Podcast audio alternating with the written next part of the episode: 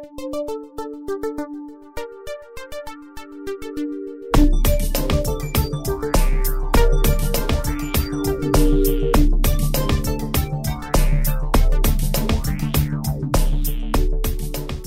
Bonjour à tous et bienvenue dans Manche Disque, épisode 5. Je suis Mr. Wiz et je suis accompagné une nouvelle fois par mon comparse Murdoch. Comment allez-vous, cher ami? Bah, ça va très très bien, avec le printemps qui commence et tout. C'est vraiment une bonne période.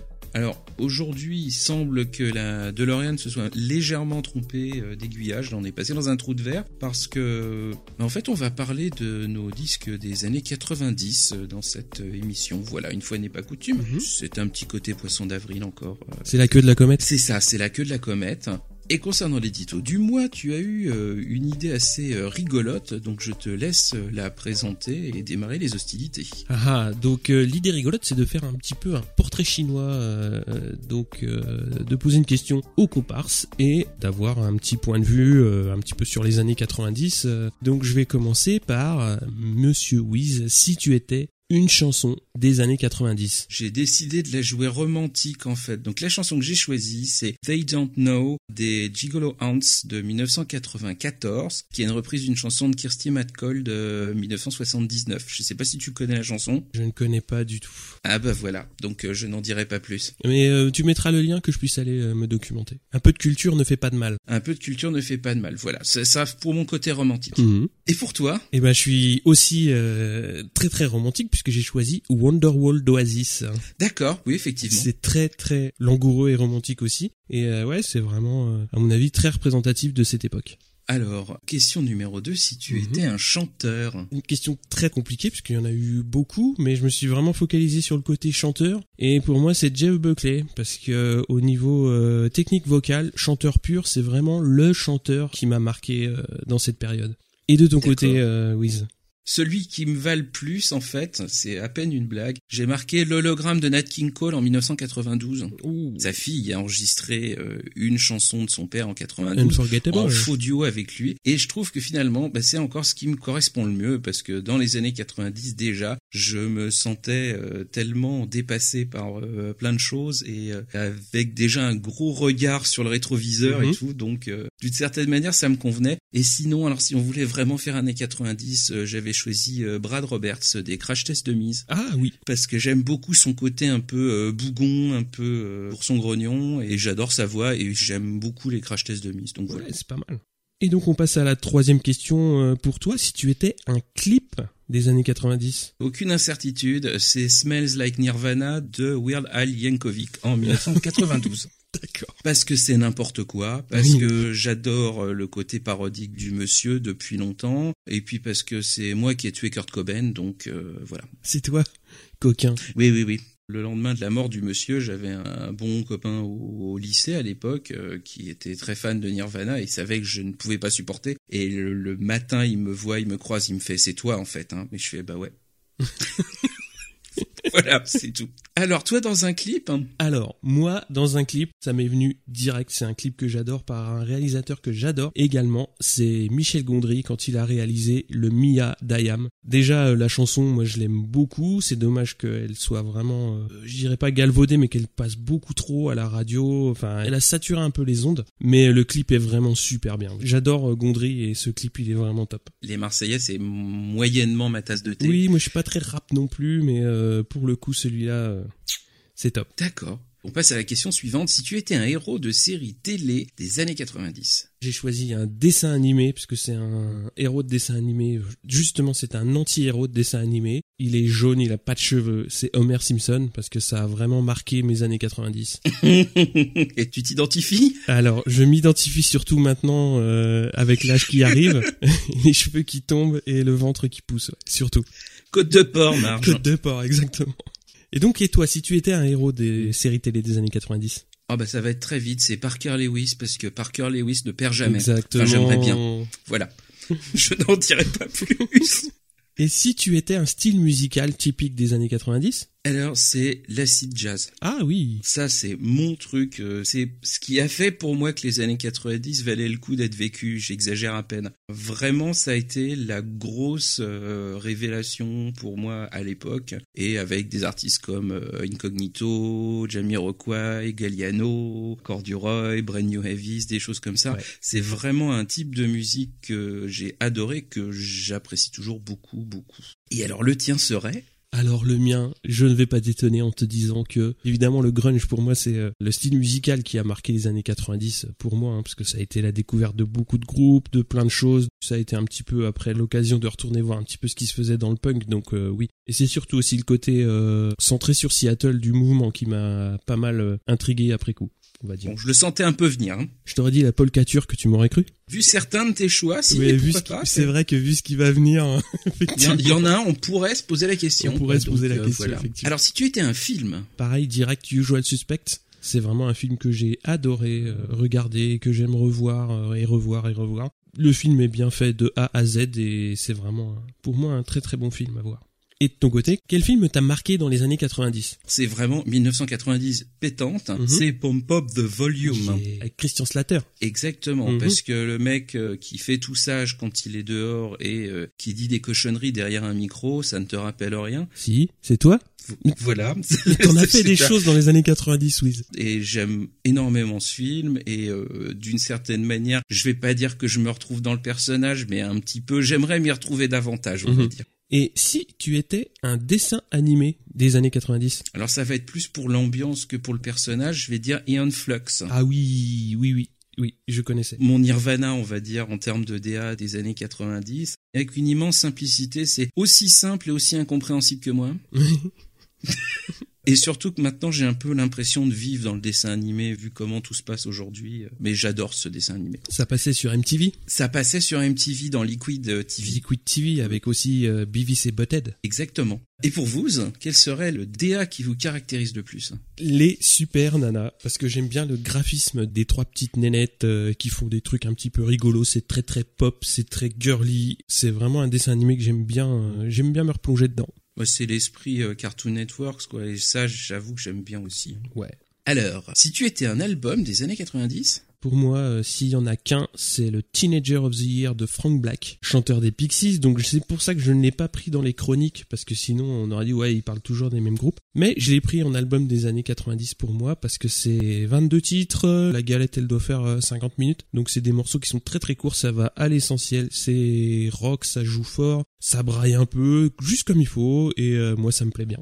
Et pour toi donc, quel euh, album tu aimes dans les années 90 eh ben l'opposé euh, intégral. Si je devais en mettre un en disant ça c'est moi, c'est Night Music de Joe Jackson de 1994. Mhm. Il n'y a pas que moi qui le dis, qui est, euh, je pense, vraiment son meilleur album, qui est moitié chanté et moitié instrumental, et c'est une suite de nocturnes, donc c'est vraiment de la musique euh, douce, un truc à écouter le soir avec un bon verre de Saint-Julien, et ça me va tout à fait. Tranquille pépère. Exactement, tranquille pépère, mais c'est vraiment un très très beau disque. Mhm. Alors, pour conclure, si tu étais un boys band des années 90, la question qui pue sa mère. La question qui pue sa mère, et donc je triche, puisque je ne prends pas un boys band, mais un girls band, et je dégaine les Spice Girls. Ah ouais, quand même. Ah ouais. Pourquoi les Spice Girls? Parce que en fait, ça m'est venu pareil comme une évidence, parce que j'ai cherché plein de boys bands français, je me suis dit lequel je vais prendre, je sais pas, je sais pas, je sais pas, et là je me suis dit, tout ce qu'on a essayé de faire en France, avec les boys bands, les Anglais nous ont montré, bon, bon voilà, c'est simple, au lieu de prendre des mecs, prenez des meufs, et ça vendra dans le monde. Et donc les mecs, voilà, ils ont fait leur girls band. Et euh, alors le pire, c'est que au niveau mélodique, je trouve que c'est quand même vachement bien foutu. Et euh, c'est là où les Anglais, ils ont beaucoup à nous apprendre sur la musique aussi. À part une chanson, celle que tout le monde connaît, je sais même pas si j'en connais une deuxième en fait. Et donc, si tu étais un boys band de ton côté, Oh bah le choix est absolument tout trouvé. Ça serait les Top Boys. les... ça sort d'où ça? Parce que moi, en groupe De- parodique, je connais que euh, Charlie et Lulu? Mais c'est ça, c'est Charlie et Lulu. Ah, c'est Charlie et Lulu, le feu ça brûle C'était et l'eau ça, mouille. c'est les Top Boys. J'ai même le CD de titre et l'album. Effectivement, Ils ont donc fait c'est- un album complet. absolument. c'est beau. Donc euh, voilà, donc c'est le, le groupe de Charlie et Lulu. euh, le feu ça brûle. euh, et l'eau ça et mouille. l'eau ça mouille naturellement. Donc voilà, s'il y en avait un, euh, Ce serait celui-là. si je devais faire un boys band un jour dans la vie, je ferais Top Boy. C'est un bel objectif. voilà, chacun les siens. Moi, Chacun Celui-là me son va truc. bien. Bon, donc on a fini avec euh, ce petit euh, portrait chinois qui nous a mine de rien appris beaucoup sur toi. euh, Et inversement. et vice versa. Ouais, moi. Et réciproquement. Oui. On passe à ton premier choix? Exactement. J'ai sélectionné pour euh, ce premier album un disque de 1990 du groupe Soul to Soul. L'album c'est Volume 2, 1990 A New Decade. Et l'extrait que j'ai choisi c'est Our Time Has Now Come. Et on va mettre ça tout de suite. One, two. I just came over here to London to cool out with my man Jazzy B and the Soul Soul Posse. I go by the name of Fab Five Freddy. I got something I wanna say. Check it out. Lay your cards on the table, place your bets. I'll lay your odds. This is something that you haven't heard yet. It's fine, divine, like a vintage wine. Best of all, yes, y'all, it's genuine. It's the sound of Soul to Soul. Our time has come, has come to be together and live as one, forever living free, happily. Our time has come, yeah. Take my time to create this rhyme. Words of inspiration drew me time after time. I was flowing, going on and on, inducing motivation, Donc c'était Our Time Has Now Come de Soul to Soul, donc de l'album Volume 2, 1990 A New Decade. Donc pour ceux qui avaient oublié, Soul to Soul c'est un groupe euh, britannique formé en 88, qu'on connaît surtout pour le titre Back to Life en 89. Là c'est le deuxième album qu'ils font et j'ai découvert le titre et le groupe à l'époque sur Radio Nova. C'était à peu près la dernière époque de ma vie où j'écoutais pas mal la radio et j'étais branché à fond sur euh, Nova. Et j'avais découvert ce titre que vraiment j'ai passé euh, en boucle, en boucle, en boucle. On est alors complètement dans de l'acid jazz euh, comme j'aime. On a un peu de soul, un peu de jazz, un peu de hip-hop. Jamais rien de violence, toujours très groovy, très soul pour le coup, euh, comme le nom l'indique, avec des vrais compos. On va dire, c'est pas juste un empilement euh, de samples pour faire une musique à partir d'un truc qui a déjà été un succès. Il y a vraiment du boulot de compo derrière. L'album est je trouve assez varié. Il y a des chansons, il y a du rap, il y a des instrumentaux, dont un excellent que j'aime beaucoup qui s'appelle Courtney Blows avec le saxophoniste Courtney Pine qui joue dessus. J'ai pas grand chose de plus à dire, si ce n'est que pour moi c'est un des tout meilleurs albums de la décennie, euh, rien de moins. Waouh, carrément. Carrément, Mhm. voilà. J'ai essayé de faire une sélection avec des albums qui sont vraiment des grosses références. Alors il se trouve que je l'ai retrouvé en vinyle il y a pas très très longtemps. Je l'avais en CD depuis longtemps, mais je l'ai trouvé en vinyle en broc, donc euh, d'une pierre deux coups. Donc je sais pas si tu le connaissais ou pas. Si euh, Soul voilà. to Soul, je connaissais évidemment pour le, le single Back to Life dont tu as parlé, mais je connaissais pas cet album euh, du tout et euh, j'ai trouvé que c'était vraiment un très bon album comme tu l'as dit, euh, donc vraiment bien bien construit au niveau de l'ambiance musicale. euh, C'est, tu sens, bah, comme tu l'as dit, hein, que c'est pas un empilement de samples, ce qui se faisait beaucoup à l'époque où, euh, bah, voilà, hein, c'était euh, à la limite les DJ euh, étaient un petit peu plus prédominants. Je trouve que ça joue vraiment bien et euh, c'est vraiment le genre de bon album. C'est pas le préféré euh, dans la sélection que t'as choisi, mais il me plaît vraiment bien. C'est vraiment pour moi un très très bon album euh, qui représente bien le bon rap euh, des années 90. Enfin ça a été moi ma porte d'entrée euh, sur ce type de musique. Une musique un peu urbaine. ouais, voilà voilà. Alors votre première sélection, cher monsieur. Euh, J'ai choisi de vous parler de l'album Grace de Jeff Buckley qui est sorti en 94 et en extrait on va s'écouter Dream Brother. There's a child pictures go wild in a rush of wind. That dark angel he is suffering, watching over them with his black feather wings unfurled.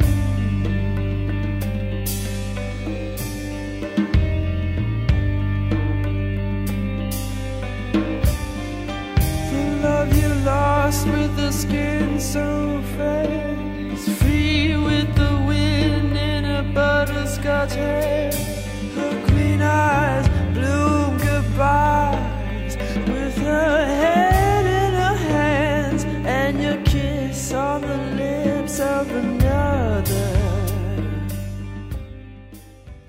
on vient d'écouter Dream Brother, donc de Jeff Buckley. Alors maintenant, je vais vous expliquer pourquoi je l'ai choisi. Entre guillemets, c'est très technique, mais les compositions qui faisaient, euh, entre guillemets, l'écrin de la voix sont vraiment bien faites. C'est lui qui compose ses morceaux. Il a un style de guitare qui est vraiment fin. À mon avis, c'est pas tartiné de solo, donc c'est vraiment comme j'aime. C'est vraiment pour ça que j'ai choisi cet album, parce que c'est pour moi euh, la quintessence même du chanteur qui a une belle voix, qui est technique, mais qui ne chante pas de la soupe. Parce qu'à l'époque, dans les années 90, euh, on nous bassinait avec des gens qui chantaient très très bien, souvent des femmes qui criaient très fort. C'est pas faux. On nous disait, bah, elle pourrait chanter le bottin, ça serait bien. Bah ouais, mais elle est pas obligée de le faire. Il y a des gens qui chantent très bien, qui chantent des très belles chansons, et pour moi, cet album, c'est vraiment ce qui représente euh, ça, c'est-à-dire quelqu'un qui a une très bonne technique vocale et qui l'a mis au service de très bonnes chansons. Bon, après, euh, il s'est passé ce qui s'est passé, puisqu'il est décédé assez rapidement après son album et euh, bah, ça me permet d'enquiller un petit peu sur euh, un aspect qui moi me plaît euh, pas du tout. Depuis qu'il est mort, il y a eu 7 ou 8 disques qui sont sortis. Alors on sort un ou deux live pour faire du fan service, euh, moi ça me va hein, parce que je les j'ai achetés, parce que ça amène un petit peu quelque chose en plus, mais quand on est à 7 ou 8 disques, là faut arrêter quoi. Quand tu recommences à ressortir les vieilles vieilles démos du mec, je trouve que y a, ça il y va a un Jeff petit peu sous sa douche, quoi. Ouais, c'est pas ça, mais enfin, c'est pas bon quoi. Et toi, Wiz, qu'est-ce que t'en as pensé de cet album L'album, je me souviens très bien de quand il est sorti. Mhm. Mais à l'air très très bien. Ça m'avait d'ailleurs euh, particulièrement gavé. Il y avait comme une espèce de gros consensus sur le fait que euh, Grace était genre le meilleur album qu'on ait jamais sorti depuis l'invention du fa dièse. Tu pouvais jeter les Beatles, tu pouvais jeter... Il y avait jamais rien eu de mieux. Et j'ai relu encore des articles là-dessus qui laissaient quand même entendre que c'était le meilleur album du monde, de l'univers. comme. J'avais essayé de l'écouter, ça m'avait passablement barbé, pas dire franchement gonflé. Ta sélection, ça m'a donné l'occasion de réécouter l'album, donc euh, 23 ans après. Et alors, j'ai un avis beaucoup moins violent dessus. C'est quand même nettement moins désagréable que le souvenir que j'en avais euh, gardé. Il y a même pour le coup deux titres, en l'occurrence bah, le Dream Brother que tu as Mm. sélectionné et Grace, que je trouve vraiment pas mal. Point noir euh, ultime sur euh, Alléluia, c'est impossible, je peux pas. euh, c'est un repoussoir absolu, cette chanson, elle a tellement été Oui, reprise. Euh, gros, gros problème. déchiré, violé, reviolé, je te prends, je te retourne contre le mur. Ah ouais. Moi, c'est Leonard Cohen ou rien. je peux pas. Alors, C'est pas possible. moi j'aime bien sa version, mais je, je reproche exactement euh, la même chose que toi, c'est-à-dire qu'elle a été surexploitée. euh, on s'en sert pour te vendre euh, de la lessive, des couches, on te la met dans Shrek. Euh, Alors pour le reste, eh ben écoute, finalement, après quelques années de maturation, c'est quand même pas mal. Je l'ai écouté euh, deux trois fois, mais c'est typiquement le genre d'album qu'il me faudrait écouter beaucoup plus que deux trois fois pour avoir un vrai avis et dire si vraiment euh, j'aime, j'aime pas. Mhm. Il y a des albums comme ça, j'arrive pas à me fixer. Pour ça, au moins, je peux reconnaître le truc, c'est qu'il est quand même extrêmement euh, complexe, on va dire. Il y a vraiment beaucoup de densité dans cet album, donc c'est pour ça que je vais avoir euh, du mal à être euh, définitif dessus mhm. je trouve quand même toujours que c'est très légèrement surévalué. C'est, je pense que c'est un peu surfait, voilà. D'accord. Alors je case maintenant, Monsieur Twix n'est pas avec nous, mais en fait il est avec nous quand même. Donc il nous a préparé aussi une sélection qu'on va présenter à tour de rôle. Et attention, il nous a quand même euh, ce qui s'appelle gâté. Oui. Et je commence avec le qui nous gâte le plus. Ce cher monsieur nous a choisi euh, The Album d'un chanteur qui s'appelle Adaway, un album de 1993 et naturellement il a choisi le titre What is Love?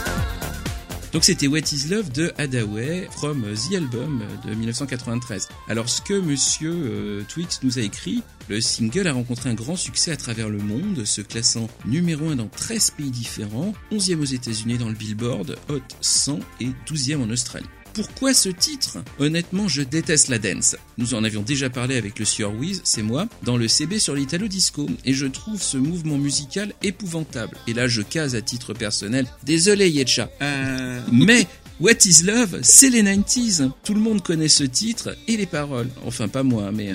Ah, euh, tout, tout le monde connaît le refrain, quoi. Je ne rate jamais un moment pour dégainer un petit What is Love pour euh, motiver mes convives à venir danser sur le dance floor de mon salon. Et comment ne pas évoquer Hadaway sans évoquer Jim Carrey et son cultissime sketch dans le Saturday Night Live sous la musique de What is Love. Un titre tellement culte que j'ai demandé à Wiz, c'est moi-même, de recomposer notre générique de 90s le podcast à la Hadaway. Je suppose que tu n'as rien à ajouter? Non, si ce n'est que effectivement je connais le single puisque c'est passé à la radio, mais je dois t'avouer que l'album, je suis pas entré dedans.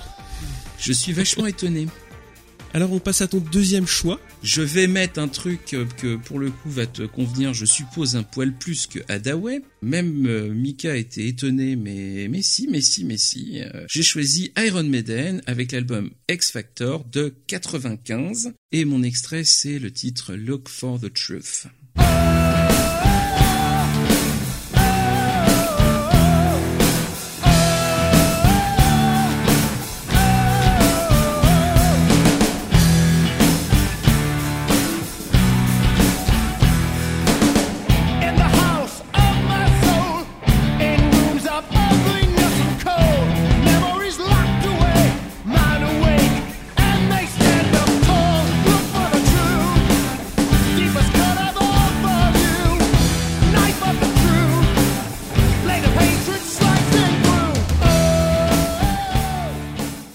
Alors c'était Look for the Truth de Iron Maiden dans X Factor de 95. Alors l'album en lui-même, il est plus sombre qu'à l'habitude, c'est plus mélancolique et un aspect qui m'a vraiment beaucoup marqué quand j'ai entendu l'album la première fois, il est plus prog d'une certaine Mhm. manière. Parce qu'il y a des morceaux qui sont quand même vachement longs, il y a 71 minutes d'album, il y a que 11 titres. C'est une bonne moyenne. Ouais. Et moi, pour mes petites oreilles, je trouve que malgré tout, il n'y a pas de longueur. Alors peut-être que tu seras pas dedans, mais euh, moi, je trouve que l'album, il coule sans qu'il y ait une note de trop. Et vraiment, c'est un, un disque qui m'a vraiment beaucoup marqué. À l'époque, je connaissais un petit peu, pas beaucoup. J'avais accroché avec l'album de 88, Seven Son of a Seven Son. Mhm. Et là, c'est le deuxième que je me suis pris dans la tête. Et même si je suis absolument pas un hardeux, je trouve que c'est un disque très très bon.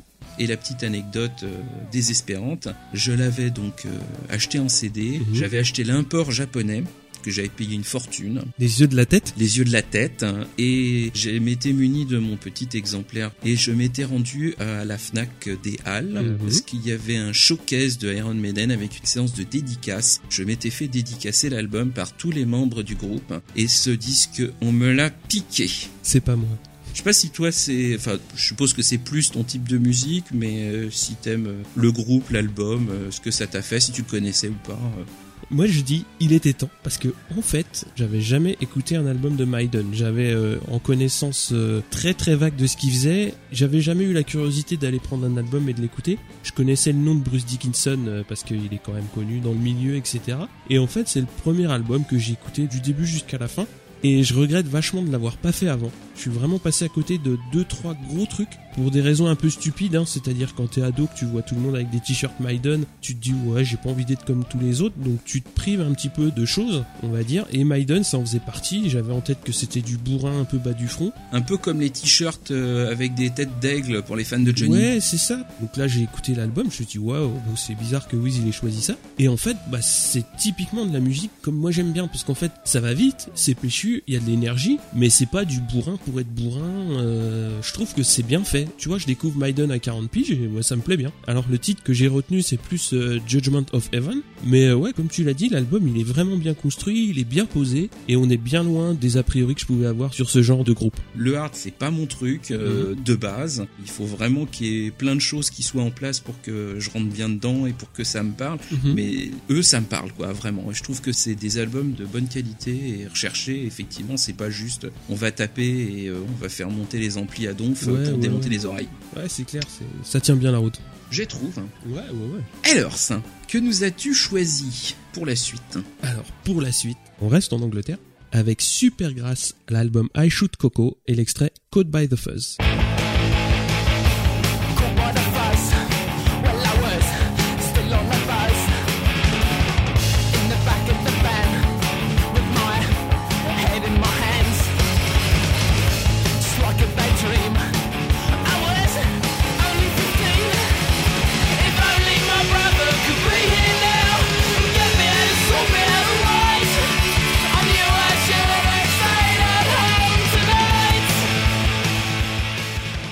Donc on vient d'écouter Caught by the Fuzz qui est sur l'album I Shoot Coco de Supergrass.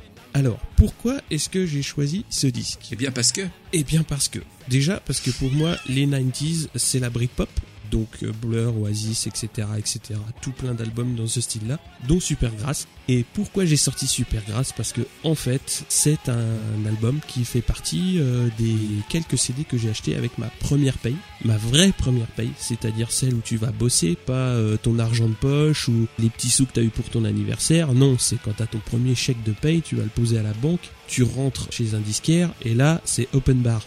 Donc je suis ressorti avec pas mal de disques, dont on parlera aussi euh, plus tard dans l'émission, mais aussi plus tard dans Manche Disque, dont Supergrass, parce que moi je suis rentré à la Libre de Lu, au rayon disque, et voilà, bah je suis tombé là-dessus, je l'ai écouté, et euh, j'ai vraiment adoré le côté énergique de la chose, le côté euh, un peu gamin.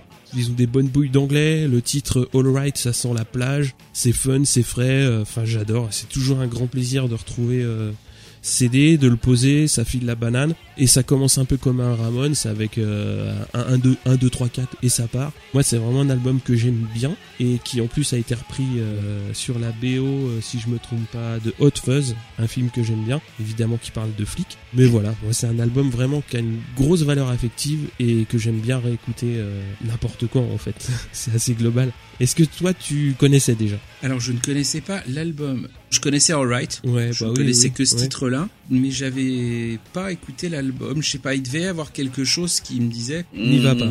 Ça va pas forcément le faire. Ouais. Parce que par contre, j'aime beaucoup Supergrass. hein. Mhm. Mais j'ai du mal à faire le lien. J'ai du mal à imaginer que le groupe qui a fait ce disque-là est le même groupe qui a fait un disque pour le coup que j'aime, mais vraiment beaucoup, beaucoup, qui est Road to Rouen. Ah en oui, 2000 oui. En 2005. Dès la première note, enfin vraiment, c'est un disque fabuleux Mm. et on est tellement à l'opposé d'une certaine manière du premier album. Dix ans plus tard. C'est ça. Bah, ils ont pris un petit peu de bouteille. Oui. Là, on sent qu'ils ont du mal un peu à contrôler les poussées de testostérone. Oh, bah, c'est, Donc, c'est- euh, c'est typique du premier album Grand Briton. C'est euh, c'est ça.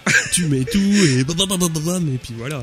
Il y a plein de bons trucs. Hein. Moi, alors, Mm. effectivement, je connaissais Alright. Mm. J'aime bien euh, Man Size Rooster que je Mm. connaissais pas. Vraiment, c'est plein de bonnes mélodies et tout. Je trouve juste qu'il est un petit peu plat quoi voilà c'est pas très varié et surtout quand on compare à ce qu'ils ont fait donc Oui. effectivement après l'album de 2005 ou l'album Mm. de 99 avec un titre comme Moving que j'adore c'est très imparfait par rapport au reste donc j'aime Oui. beaucoup le groupe mais on va dire que c'est l'album que je vais le moins apprécier Ouais. voilà mais c'est ils sont très bons hein, sur, Mm. le, sur le principe Sur le mais ils principe. sont meilleurs ils sont meilleurs ils sont bien meilleurs après quoi voilà ils sont meilleurs, un peu plus vieux comme nous, quoi. c'est ça ils se sont bien bonifiés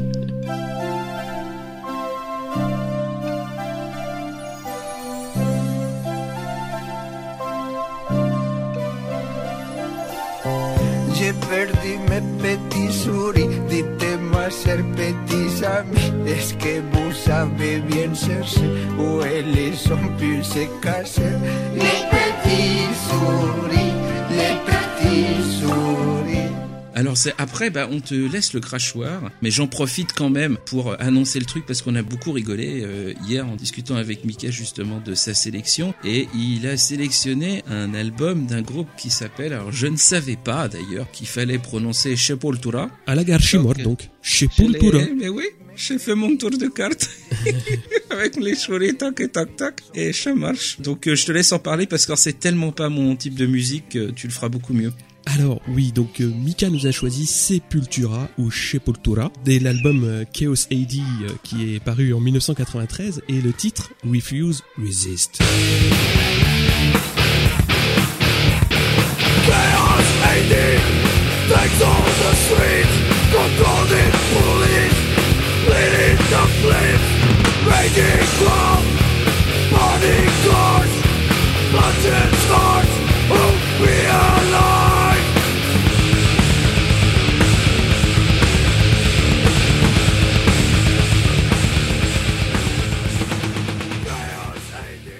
vient d'écouter Refuse Resist de Sepultura, extrait de C'est l'album. Chaos AD. Alors Sepultura, littéralement, bah, c'est le tombeau en portugais. Et pourquoi en portugais? Puisque nos amis sont brésiliens. Ils se sont formés en 84. À l'origine de cette formation, donc il y a deux frères, Max et Igor Cavalera. Donc Max Cavalera, il est quand même très très connu euh, à cette époque-là euh, pour sa belle voix mélodieuse. Je ne le dirais pas forcément comme ça, Ah, si, mais si, bon. si, si, si, pour du métal, c'est mélodieux. Mais alors, ils montent le groupe donc quand ils sont assez jeunes, on va dire adolescents, 15 et 14 ans. Et euh, bah, ils sont affectés forcément comme euh, tous les adolescents qui peuvent, euh, par la mort de leur père euh, à ce moment-là, et décident de créer donc le groupe le même jour, suite à l'écoute de l'album de Black Sabbath, volume 4. Concernant le titre Refuse Resist, j'avais un ami qui tentait et qui a réussi à me convaincre que le métal, ce n'est pas que du bruit. Mais j'avais vraiment pris le titre en pleine tronche quand j'ai vu la vidéo de promotion de Manga Vidéo. Je suis toujours encore aujourd'hui ultra fan de cet album et Roots le suivant. Alors, pour donner mon avis sur Sepultura, déjà le CD 3 titres Roots Bloody Roots, je l'ai euh, à la maison avec une version live de Refuse Resist. Je l'ai dans les mains. Alors, effectivement, nos amis brésiliens sont quand même très très forts, très très musclés. Et moi, je les ai vus en concert aux Eurocaines de Belfort, je sais plus exactement en quelle année. Ils étaient passés en fin d'après-midi. Donc, quand un groupe comme ça passait à Belfort, il faut voir que t'as, euh, on va dire, euh, plus de la moitié du public qui a un t-shirt Sepultura, qui a des cheveux longs jusqu'au bas du dos. Alors, euh, tu laisses ces gens-là gentiment devant. Toi, tu te mets derrière, sinon ça va pas bien se passer. Effectivement, c'est très très fort, c'est très puissant, mais moi j'avais franchement bien aimé le concert, même si à l'époque je connaissais pas le groupe. Franchement, ça m'avait bien bien scotché. hein. Parce que quand tu passes de Sepultura à Beck, ah, ça fait une sacrée transition quand même, mais euh, c'était un grand moment du festival quand même. Je sais pas si tu connais Wiz Sepultura. Sepultura? Sepultura, euh, je savais ce que c'était, on va dire musicalement. Ça me fait l'effet, tu vois, typiquement de Didier. Je sais pas si tu vois à peu près le film euh, dans le détail. Oui. Toutes euh, options politiques euh, mises à part, il y a cette séquence où il y a Ah les oui. skins qui sont en voiture et qui écoutent un truc. Mais la 2, mais la 2, ouais, mais la 3. C'est ça, et ça, ouais, c'est la meilleure de l'album. Et effectivement, je peux écouter n'importe quoi d'eux, ça me fait exactement cet effet-là. Ouais, c'est la meilleure de l'album. Je ne vois aucune putain de différence. Pour moi, ça n'est que du bruit, justement, mais en plus, même pas du bruit agréable. Quoi. Mhm. Je préfère encore euh, me taper un album de Xenakis, et pourtant, Dieu sait que pour les nerfs, c'est difficile. Donc non. non. Définitivement non. Oh, bah on passe à ton troisième choix alors, qui pour le coup euh, contraste aussi. Hein. C'est l'album Paniac de Billy the Kick, et j'ai sélectionné la chanson Le Marchand de Bonbons.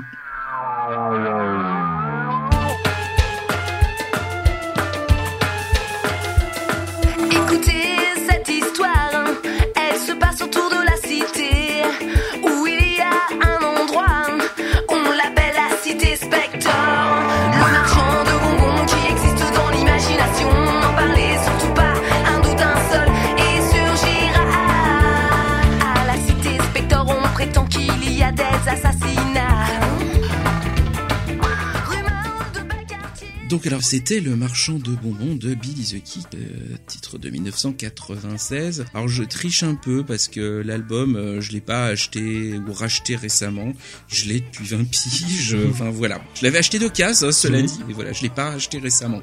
Donc euh, c'est euh, le seul album de Nathalie Cousin, donc alias Billy the Kick, sans les gamins en folie. Les gamins en folie, c'est euh, mangez-moi, mangez-moi, Mhm. mangez-moi, pour ceux qui n'ont pas oublié. Et euh, à titre personnel, pour le coup, moi c'est le seul album que je trouve écoutable, parce que alors celui d'avant et celui d'après, ça me gonfle, mais d'une force.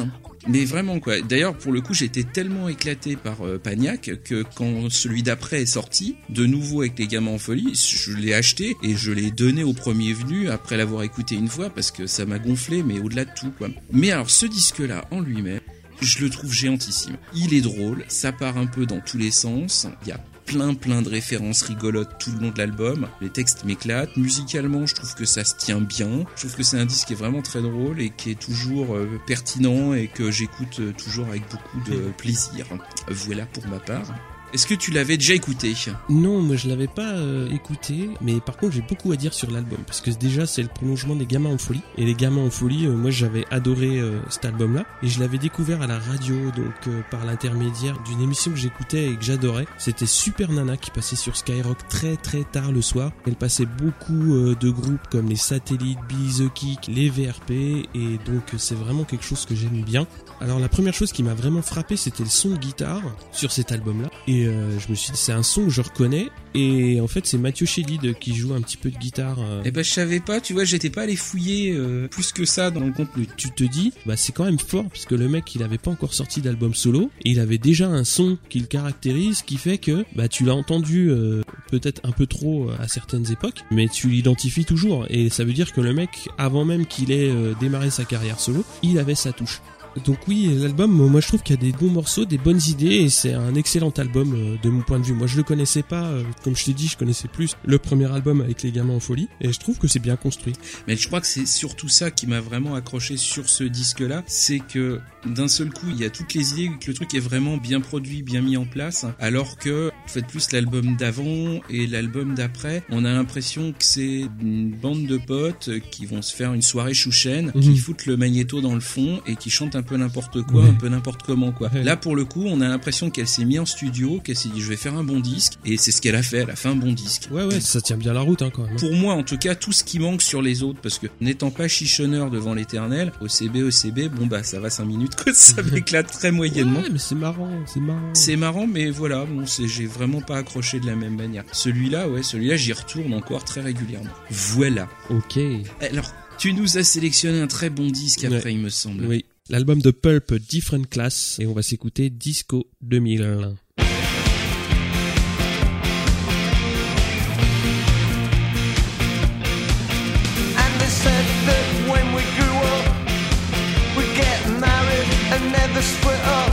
Oh, we never did it. Although I often thought of it. Oh, Deborah, do you recall? Your house was very small. You didn't notice me at all. I said, let's all meet up in the year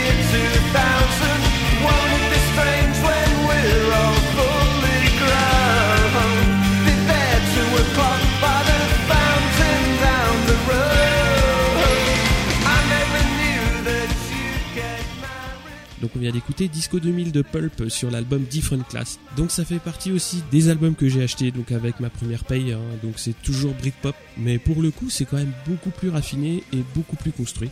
Alors j'adore la manière dont les morceaux sont faits et la manière de chanter de Jarvis Cooker. On en a parlé euh, au précédent manche disque. Jarvis Cooker pour moi, ça serait un petit peu Morrissey mais qui ferait ça bien. C'est-à-dire Morrissey va un petit peu trop loin dans le côté maniéré, euh, etc., etc. Jarvis Cooker, il sait s'arrêter au bon moment et il a su bien placer le curseur sur ce point de vue-là dans sa manière de chanter euh, et surtout dans sa manière de produire les disques. Ah ouais, il est juste dandy, quoi, juste comme il faut. Voilà, il est juste comme il faut. Il va pas trop loin euh, pour qu'on se foute de sa gueule. Il est au top, bien Alors après, les thèmes abordés, euh, ça représente une Angleterre pour le coup un peu moins fun que celle de Supergrass. Pulp voit le monde d'une manière, euh, à mon avis, un peu plus mature. Après, je pense qu'il y a une différence d'âge entre les deux groupes à l'époque. Dis donc oui, parce qu'ils sont loin d'être à leur premier album. hein. Non, non, c'est clair. C'est déjà un, un groupe qui a déjà un peu de bagage. hein. Ouais, ça doit bien faire presque 10 ans que ça existe, Ouais, j'imagine, ouais, ouais, c'est ça. On arrive à un disque qui est beaucoup moins brut et beaucoup moins premier degré. Et les synthés, pour le coup, c'est bien comme j'aime. C'est-à-dire, euh, il y en a, mais euh, il y en a pas trop. Et c'est vraiment comme il faut. C'est-à-dire, ça vient euh, amener quelque chose en plus au morceau. Et on est dans un groupe aussi qui est plus fourni, qui est plus grand et qui fait vraiment de la très très belle musique. C'est vraiment ce que je retiens de cet album-là. C'est que chaque morceau est vraiment euh, très très bien construit et tout est bien amené en fait. Je sais pas ce que t'en penses. Je sais pas si tu connaissais. Je pense que tu connaissais. Alors bah je connaissais, je vais commencer par l'anecdote. Je l'ai acheté à l'époque, je me suis muni de mon petit exemplaire et je suis allé à feu la Fnac italien pour le faire Mmh. dédicacer par le groupe. Mais t'as fait toutes les Fnac, hein, c'est pas possible. J'ai fait toutes les Fnac, mais pendant un temps, bah, à l'époque où j'étais à la fac, pour le coup, d'ailleurs de la fac j'ai surtout retenu la Fnac. T'as rajouté un N. Mon emploi du temps était euh, organisé en fonction des showcases qu'il y avait à la Mhm. Fnac. hein. Sincèrement, Ouais. ma vie tournait autour de ça. la grosse différence, c'est qu'avec le Pulp, celui-là, je me le suis pas fait chourer et je l'ai toujours. C'est un album génial et je suis pas loin de penser que ça pourrait bien être le meilleur album de Britpop de la décennie. On a beaucoup parlé de Britpop euh, Mhm. pendant quelques années. Je ressortirais le même argument un petit peu plus bas dans l'épisode. On a tendance à dire le disco, euh, on en sortait des caisses. euh, bah, la Britpop, c'était pareil. hein. Il y en avait trois caisses qui sortaient tous les matins. Il y avait quand même beaucoup de trucs qui étaient très très médiocres. Il y avait des albums qui étaient euh, excellents. On a fait Mhm. beaucoup de battage sur Oasis. Moi, Oasis me gonfle euh, Mhm. royalement. Blur, je les adore et euh, j'ai adoré Park Life en particulier, Ouais. qu'on considère un peu comme le grand disque de pop de la décennie. Ouais. Bah, je trouve que ça fait de l'ombre euh, injustement à Different Class et je me demande si c'est pas quand même encore un cran au-dessus et je le trouve vraiment parfait à tout point de vue. Alors moi j'ai un gros kiff sur euh, I Spy Oui. en termes de titre Ouais, ouais, ouais. et Feeling Cold Love. Feeling. Cold Love est vraiment top. Il a une manière de chanter aussi très en retenue et puis qui Mm. pouf qui explose à un moment. Voilà, j'aime énormément ce disque, c'est vraiment un très très très bon disque de la décennie encore. Il n'était pas dans ma sélection de base mais j'aurais vraiment pu le mettre euh, tellement je l'ai écouté. C'est pour moi, ouais, c'est des beaux bijoux euh, de Britpop euh, comme seuls les Anglais savent le faire. Je confirme, je confirme. On passe à la prochaine sélection de Mika? Ah bah alors là pour le coup, je retrouve mon Mika Ouais. qui nous a sélectionné l'album de Portiched Roseland New York City Live de 98 et à l'intérieur de ce disque-là, il nous a sélectionné le titre Sour Times. so far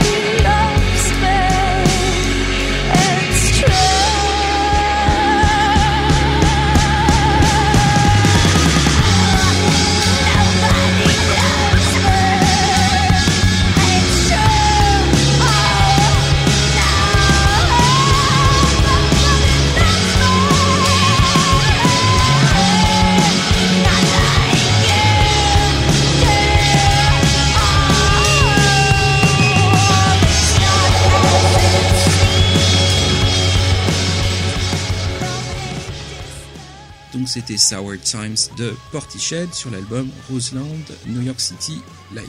Alors le texte de Mika.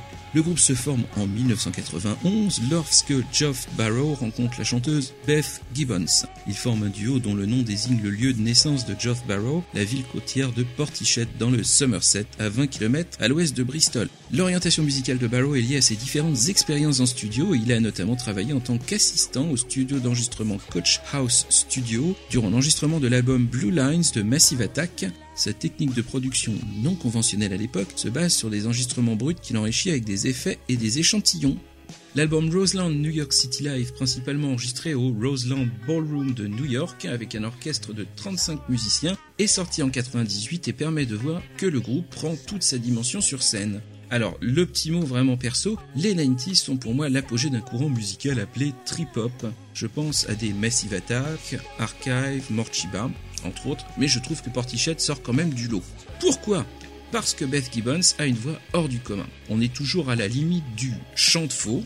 On attend presque le moment où sa voix va dérailler, ce qui fort heureusement n'arrive jamais. Pour en revenir à Roseland New York City Life, je suis ultra fan de cet album. Je l'avais acheté à l'époque en CD, mais une promo à la FNAC m'a permis de l'acquérir à 10 euros en double vinyle. Avant même de connaître cet album live, j'avais eu la chance de les découvrir sur scène et j'avais été particulièrement scotché par la réinterprétation du titre Sour Time. C'est donc la version live qui prend toute son ampleur vers la fin du morceau que je vous propose. Donc c'est l'extrait qu'on a passé. Alors donc je retrouve bien mon Mika parce que quand je l'ai connu, il ne vivait, il ne respirait, il ne mangeait que trip-hop. Moi je suis que ponctuellement client. Quand on n'est pas dans le truc, on a toujours tendance à, à considérer que les trucs euh, se répètent beaucoup. Donc je trouve que ça se répète beaucoup, donc euh, je vais picorer, on va dire. Je vais pas être euh, à fond dedans. par contre, alors complètement à l'opposé du ressenti de Mika, moi je trouve que ça perd absolument tout intérêt en live. Pour moi, c'est vraiment une musique de studio. Mhm. C'est vraiment quelque chose qui est construit, qui est peaufiné, c'est de l'artisanat, on va dire. Mhm. Et honnêtement, je trouve le live absolument inintéressant et euh, les 35 musiciens, je les entends pas. Enfin, je trouve que c'est très plat. Ça perd tout, je trouve. Moi, je réécouterai l'album studio avec plaisir, mais alors le, Mais vi- pas le live. le live, je le passe direct. Mhm. Voilà. Et pour vous Moi, je connais pas spécialement euh, cet album-là. Euh, En, en trip-hop, euh, j'étais beaucoup plus branché euh, Morchiba et Massive Attack. Portichet, je trouve que ça avait un côté un petit peu trop... Torturé? Ouais, c'est à peu près ça, ouais. Mais moins fort que Torturé. Mais voilà, j'étais plus proche d'un groupe comme Morchiba qui amenait un petit peu plus de... C'est un peu plus festif. Ouais, c'était un peu plus de couleurs, un petit peu plus léger. Je les avais vus en concert, Morchiba, et c'était vraiment top. Mais j'ai jamais vu Portichet. moi. Ça me plaît bien à écouter, hein, mais me sens plus proche de Morchiba. D'accord, ça arrive. Ouais, ouais. On passe euh, à ton choix? Je continue sur du français Yes. avec un groupe euh, qui s'appelle Malka Family, l'album Malka on the Beach de 91. Et pour le coup, l'extrait, c'est toujours Malka on the Beach.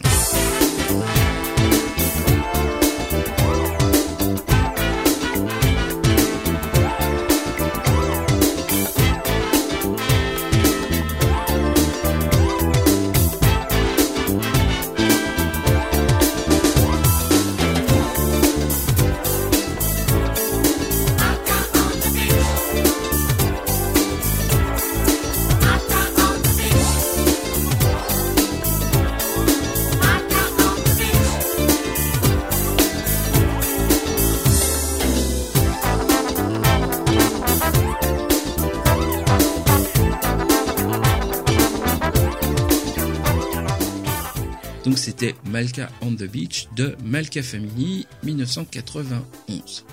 Donc pour la petite bio rapide, c'est un groupe de funk français créé en 1988 après avoir été à l'origine des soirées chez Roger, boîte funk, avec la complicité de Radio Nova. Et on commence, c'est d'ailleurs sur Nova que j'ai découvert le groupe et le fameux titre euh, qu'on vient d'écouter. Ça a été là encore une grosse euh, claque, parce que je trouve ça drôle, fun, naturellement super groovy, Ouais. extrêmement efficace, limite addictif. Enfin, c'est un disque que j'ai pu écouter euh, en boucle un certain nombre de fois. C'est plein de good vibrations, Mhm. comme on pourrait dire. Et j'ai découvert en plus sur euh, Wiki que la section cuivre du groupe a accompagné euh, rien de moins que George Clinton sur scène. Donc c'est un peu the carte de visite ultime. Ah Genre oui. mieux, c'est pas possible. Le groupe s'est fait euh, récupérer comme beaucoup à l'époque euh, par une major, donc en l'occurrence Warner, Mhm. pour son deuxième album qui est très bon aussi.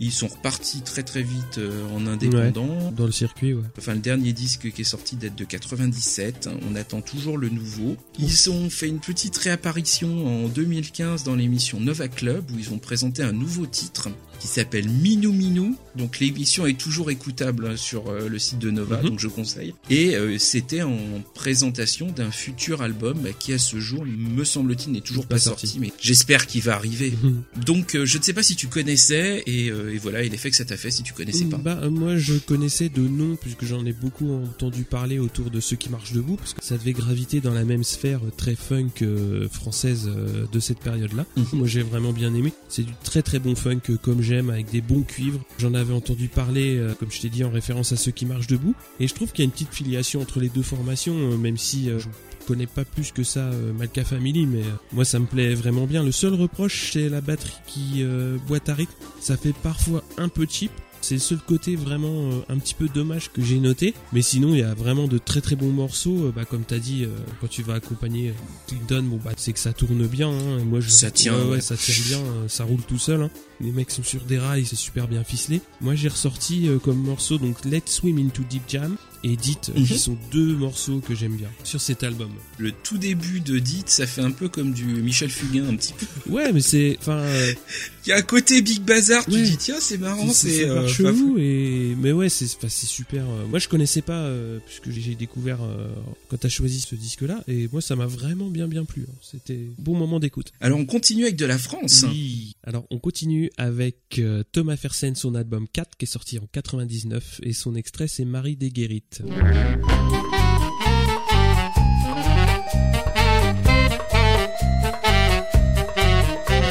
Chaque jour à la caserne, je trace un petit bâton à la craie sur la cloison en attendant un jour de terme pour pas mourir à la tâche dans ma vareuse pistache. Je cache mon existence dans les lieux d'aisance et dans ce repli du monde, ma pensée vagabonde avec une marguerite. J'attends Marie des guérites. Donc c'est le morceau Marie des Guérites de Thomas Fersen euh, sur son album 4. Alors il y a une grande grande grande histoire euh, sur ce CD avec cet artiste euh, Ah ah. en particulier. Alors déjà pourquoi Thomas Fersen? Parce que ça c'est pareil, c'est aussi une histoire de Fnac. On va se raconter beaucoup d'histoires de Fnac euh, ce soir. Moi, je traînais aussi pas mal à la Fnac, mais euh, bah, à Dijon, il y en a qu'une. Donc, euh, tu cours pas les showcases, mais quand il y en a un, tu veux pas le louper. Oui, ça j'imagine. Et donc, il y avait Thomas Fersen qui venait pour son troisième album, euh, Le Jour du Poisson, si je me trompe pas.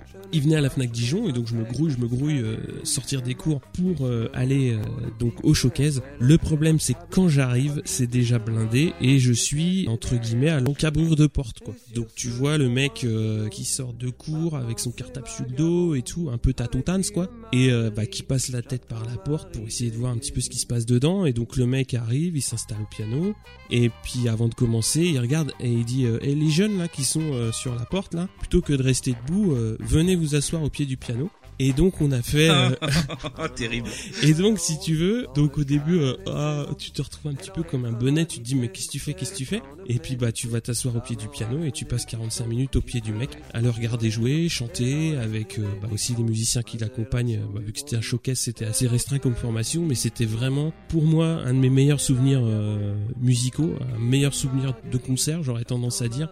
Voilà, donc ça c'était pour vous raconter un petit peu la petite histoire, hein, mon petit lien avec Thomas Fersen. Et après, pourquoi cet album? Bah, C'était aussi une autre histoire un petit peu singulière, puisque j'étais à l'armée à cette époque-là. Et donc Mas Bravo il sort l'album 4 pendant que je suis au service militaire, donc je l'achète. Et il y a une chanson qui s'appelle Marie des Guérites, bah, qui parle d'un mec qui est à l'armée et qui fait le planton devant la caserne. Donc ça m'a forcément euh, tapé à l'oreille. Et bon, cet album, moi je l'adore, je l'ai acheté euh, à l'époque et euh, je continue de l'écouter de manière assez régulière. Je l'ai dans un format long box, il y a des belles photos dedans. Et euh, ouais, moi c'est mon petit lien avec euh, Thomas Fersen. Est-ce que tu connais déjà? Je pense que tu connais. Thomas Fersen, en fait, je ne connaissais que le fameux bal des oiseaux. Ouais. Et c'est tout. Oh, c'était un peu court, jeune homme. Je me suis mis tranquillement sur Deezer et puis j'ai mis l'album. Et alors là, tu m'as fait très très peur. Ah ouais? Pourquoi Parce que la première chanson, je sais pas ce qui lui prend, Mhm. mais je me suis dit, mais c'est pas possible. Pourquoi est-ce qu'il faut systématiquement que, dès que c'est marqué chanson française, il faut que ça soit un mec qui chante avec une couille dans un grille-pain? Il y a un côté, mais, ah, pas plaisant du tout sur cette première chanson. D'accord. Et d'un seul coup, le truc c'est déclic et après ça devient génial. Mhm. Et j'étais halluciné d'avoir loupé ça parce que c'est vraiment excellent. C'est de la très bonne chanson française, Mhm. c'est super bien écrit, les textes sont excellentissimes. Je trouve qu'il y a un mélange de plein d'influences euh, très diverses que j'ai retrouvé un peu du Paul Naref euh, version Baldelas dans un titre comme Monsieur. Ah oui, monsieur, il est parfait. ouais. C'est. Un ouais. peu le même type d'ambiance. Je trouve qu'il y a quelque chose un petit peu de Brel parfois euh, de loin. Il y a du Bourville euh, dans certains trucs. Et à la limite, la référence qui je trouve colle le mieux à la majorité des titres, c'est Dick Gard. Et j'aime beaucoup Dick Gard, enfin surtout les trucs qu'il a fait dans les années 70. Et il y a une vraie filiation avec ces chansons-là. Et c'est délicat, quoi. Enfin, je sais pas comment dire. C'est vraiment très très bien foutu. J'adore ce qu'il fait, j'adore sa personnalité. C'est vraiment adorable ce qu'il fait. Bah, ça m'a donné envie d'écouter euh, le reste. Ouais. Donc euh, là, j'ai pas trop eu le temps, mais je vais m'y mettre tranquillement parce que voilà, ça donne envie d'en écouter davantage. Genre petite touche. Ouais. Les premiers sont vraiment super. Alors, je te laisse euh, le quatrième euh, Oui. album sélectionné par Monsieur Mikado. On ressort petit peu les grosses guitares avec le titre Black Olson de Soundgarden, extrait de l'album Super Unknown de 94. In my eyes, indisposed, in disguises no one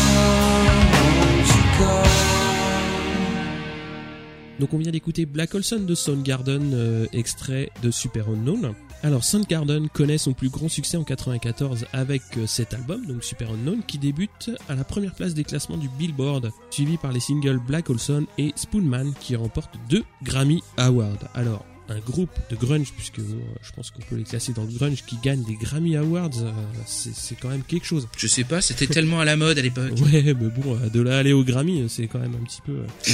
Et donc en 97, le groupe se sépare pour différents artistiques. Je crois que c'était pas mal euh, à la mode quand même de se séparer pour différents artistiques. Oui, c'est ça que je vais faire une scission avec moi-même. Ouais, non.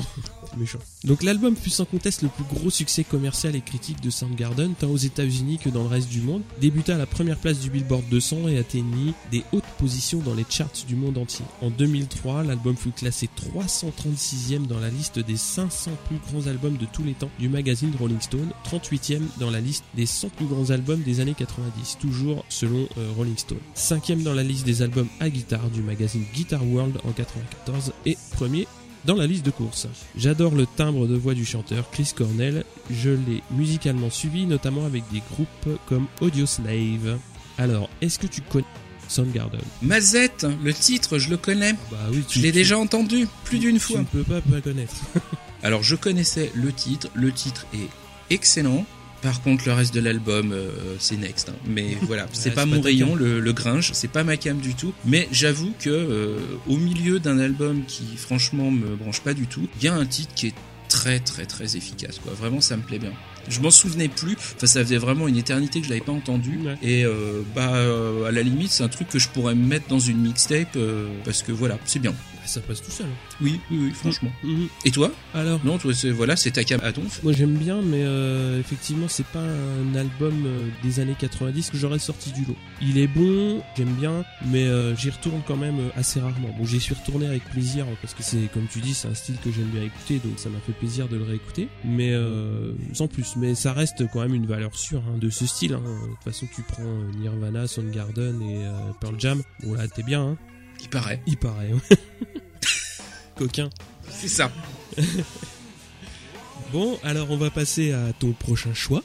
C'est ça, là on passe au 9, hein, 9 rééditions. J'ai sélectionné, donc dans les rééditions, le premier album de The Orb, qui s'appelle The Orb's Adventures Beyond the Ultra World, qui est de 91. En l'occurrence, je le mets dans les 9 parce que j'ai acheté la réédition Deluxe 3 CD il y a pas très longtemps. Et le titre euh, sélectionné, c'est Little Fluffy Clouds.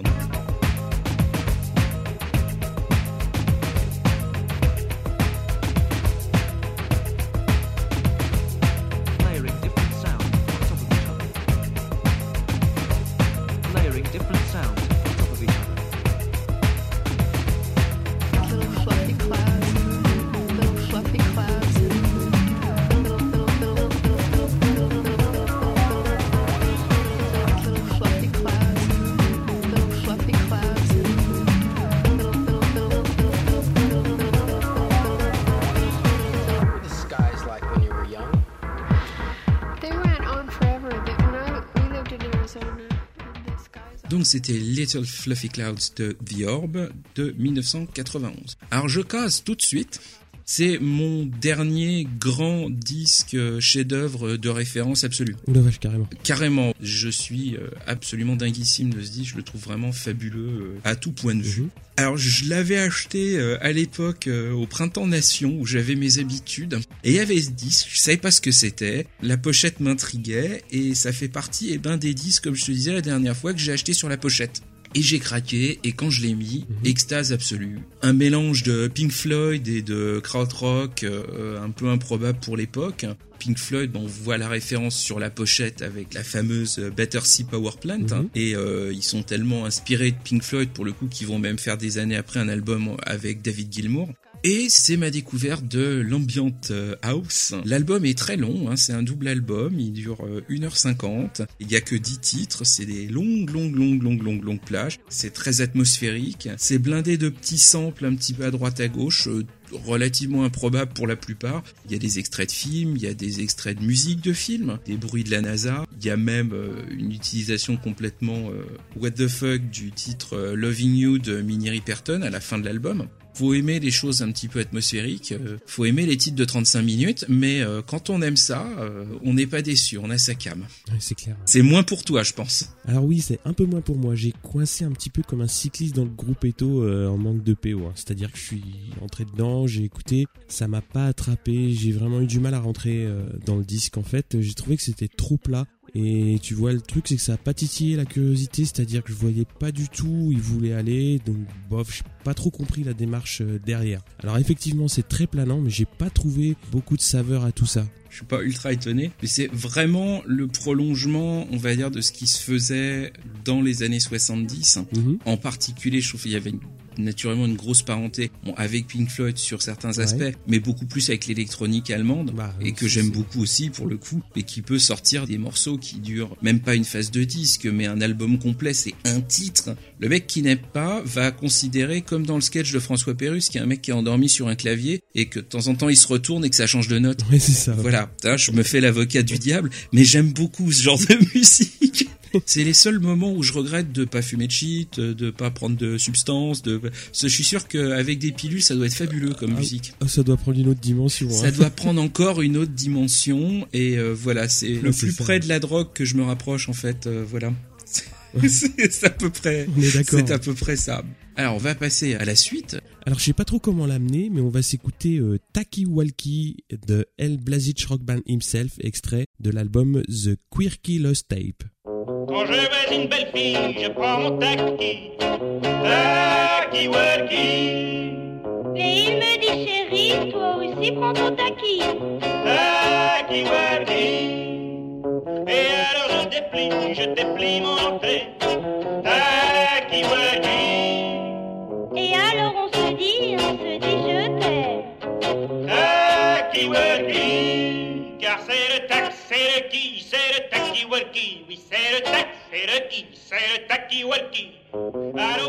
C'était Talkie Walkie de El Blazich Rock Band himself, euh, extrait de The Quirky Lost Tape.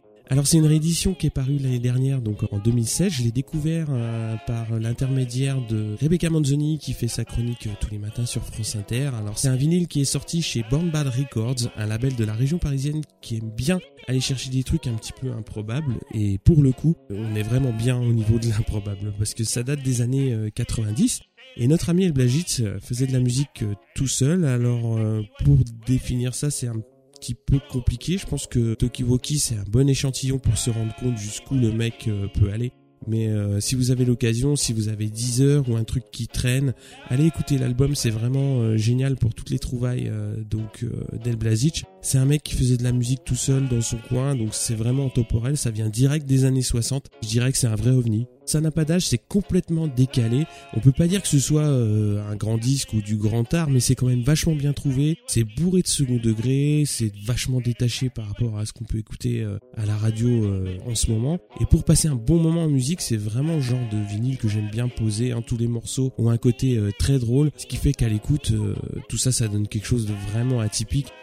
Alors, euh, je sais pas ce que t'en as pensé. Si tu sais très bien ce que j'en ai pensé de mon côté. Je sais très bien. Ça a été une épiphanie, je dirais presque, hein, Ouais. comme je pourrais dire, un des disques les plus whiz que j'ai entendu depuis une grosse grosse tranche. Ouais. Honnêtement, à l'écoute, ça m'a fait l'effet d'une espèce de rencontre entre Jean-Yann, Mhm. Audiard et le professeur Choron.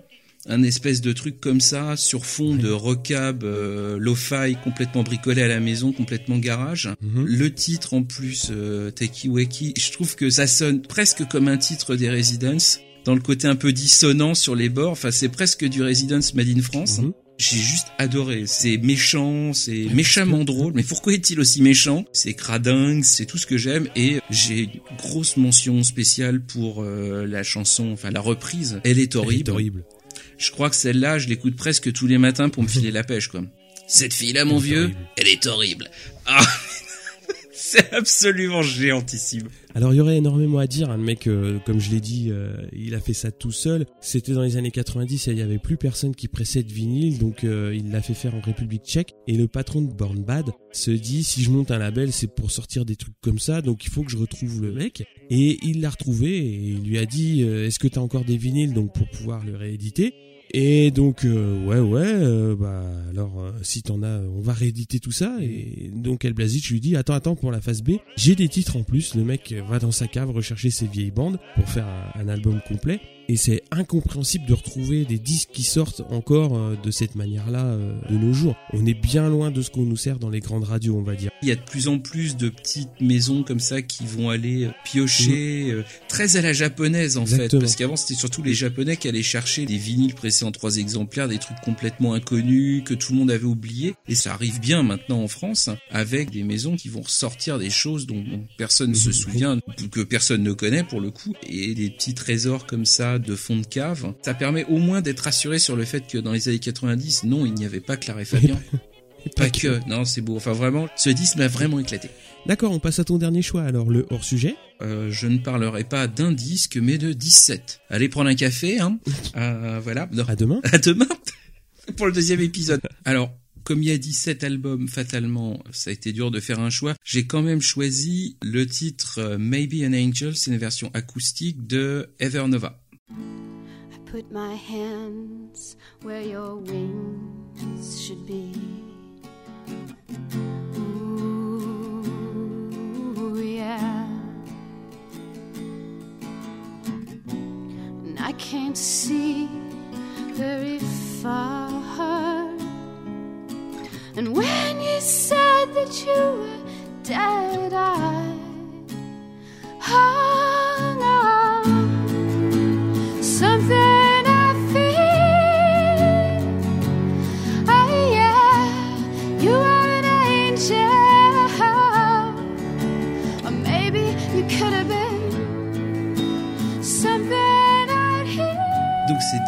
Angel de Evernova, version acoustique. Alors, un petit blabla rapide. Volume, c'était un journal en fait, hein, qui est paru entre 1991 et 1997. Il y a eu 17 euh, volumes, deux volumes, et c'était un journal qui sortait au format CD avec plein de pages. C'était difficile à lire en fait parce que c'était tout petit, et donc avec un CD à chaque fois qui faisait un petit peu le panorama de globalement la musique anglaise. hein. Donc ça faisait un petit peu le meilleur de la pop, de l'électro, du rock, euh, du rap, euh, et la rédaction essayait systématiquement de publier sur ces disques-là des remixes, des versions alternatives, des versions live, des versions acoustiques, des inédits, des titres en exclus du prochain album. Enfin voilà, logiquement, ce qu'on trouvait dans ce disque-là, on le trouvait nulle part ailleurs. Et c'est vraiment plein de bons titres. Alors, fatalement, il y en a pour tous les goûts. Il y a des trucs calmes, il y a des trucs qui font du bruit. Enfin, il y en a vraiment pour tous les goûts. Et ça brosse, je trouve, un bon patchwork euh, de ce qu'était la musique euh, dans ces années-là. Et voilà. Donc, euh, les disques, on les trouve encore. Donc, pas forcément trop cher. Je peux mettre au moins le lien dans le billet sur la page Discog qui liste un peu les albums. Une espèce d'anthologie de la musique des années 90. Et c'était un bon truc. Vraiment, c'était chouette comme série.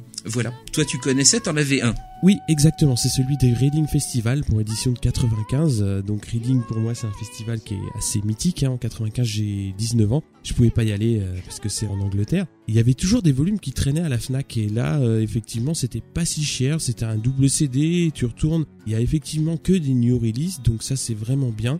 Parce qu'il y avait aussi en France des magazines euh, qui faisaient des éditions augmentées avec des CD, mais c'était en général les versions identiques à celles du disque, donc ça fait un petit sampler, donc ça te donne une idée de ce qui va sortir bientôt, mais sans plus.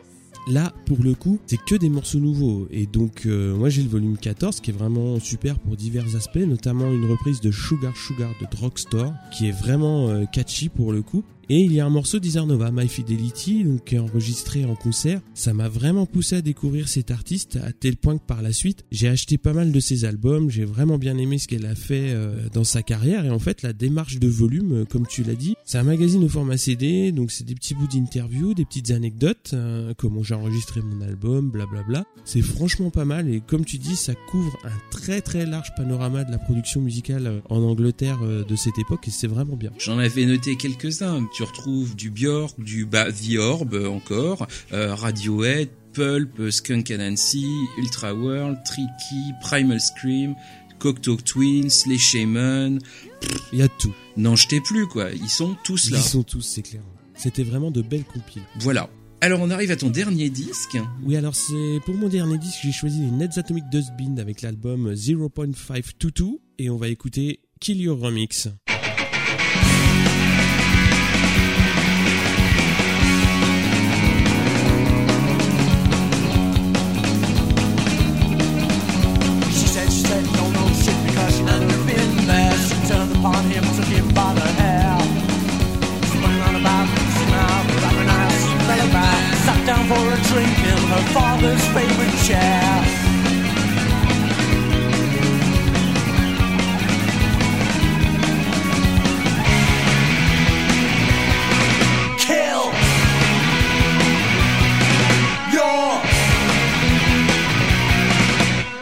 C'était Kill Your Remix des Neds Atomic Dustbin. Alors, pourquoi cet album? Déjà, c'est un album euh, compile de ce qu'ils ont fait, à savoir, euh, c'est pas un best-of, mais c'est que des remixes.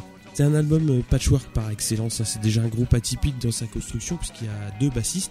Pour moi, c'est typiquement un album des fouloirs? Il y a tout dedans. Il y a de la très grosse guitare. Il y a du remix dance. Mais bon, ça pue un peu la dance des années 90. Il y a même une reprise de Saturday Night en ouverture que perso je trouve pas mal. Et elle est vraiment bien reprise, bien remise au goût du jour. Et j'aime bien cette version.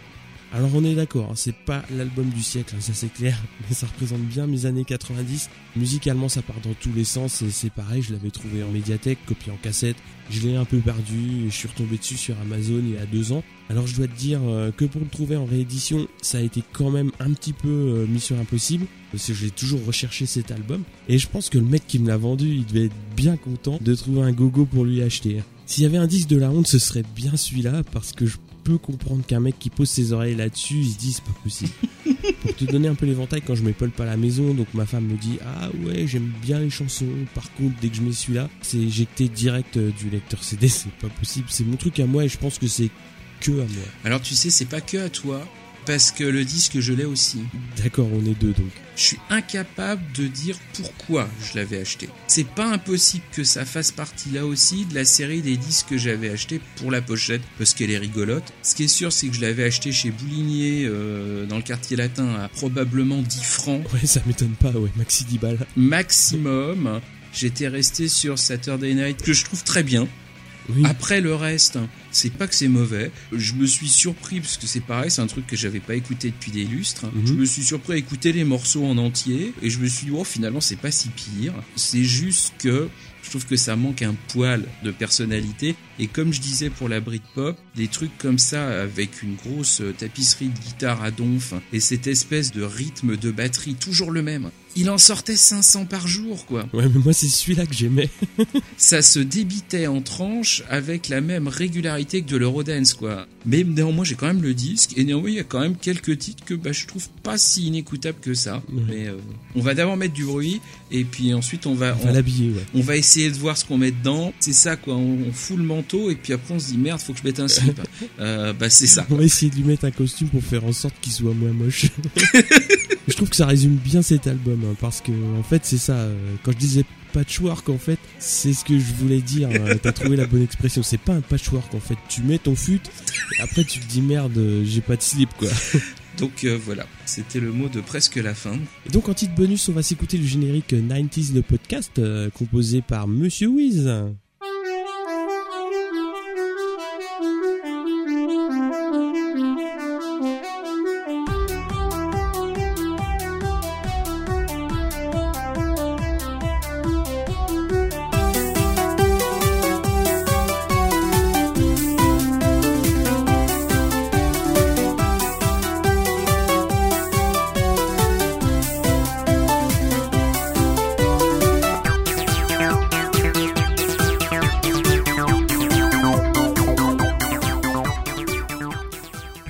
Cartonne ton générique. Donc ça sera sur cette gentille attention de Monsieur Mikado Twix, euh, qui n'est pas parmi nous, mais à qui on pense très fort, hein, Mhm. Que nous allons euh, nous quitter. Voilà, je te remercie de nous avoir fait euh, partager ta sélection euh, du mois. Merci à toi, Wiz. Comme euh, d'habitude, nous vous donnons rendez-vous dans les autres programmes de It Is, le podcast. hein. et puis voilà quoi, on, on va se quitter sur... Allez, je peux pas résister au plaisir là non plus de vous mettre un petit extrait du dernier titre de Malka Famini, donc Minou Minou.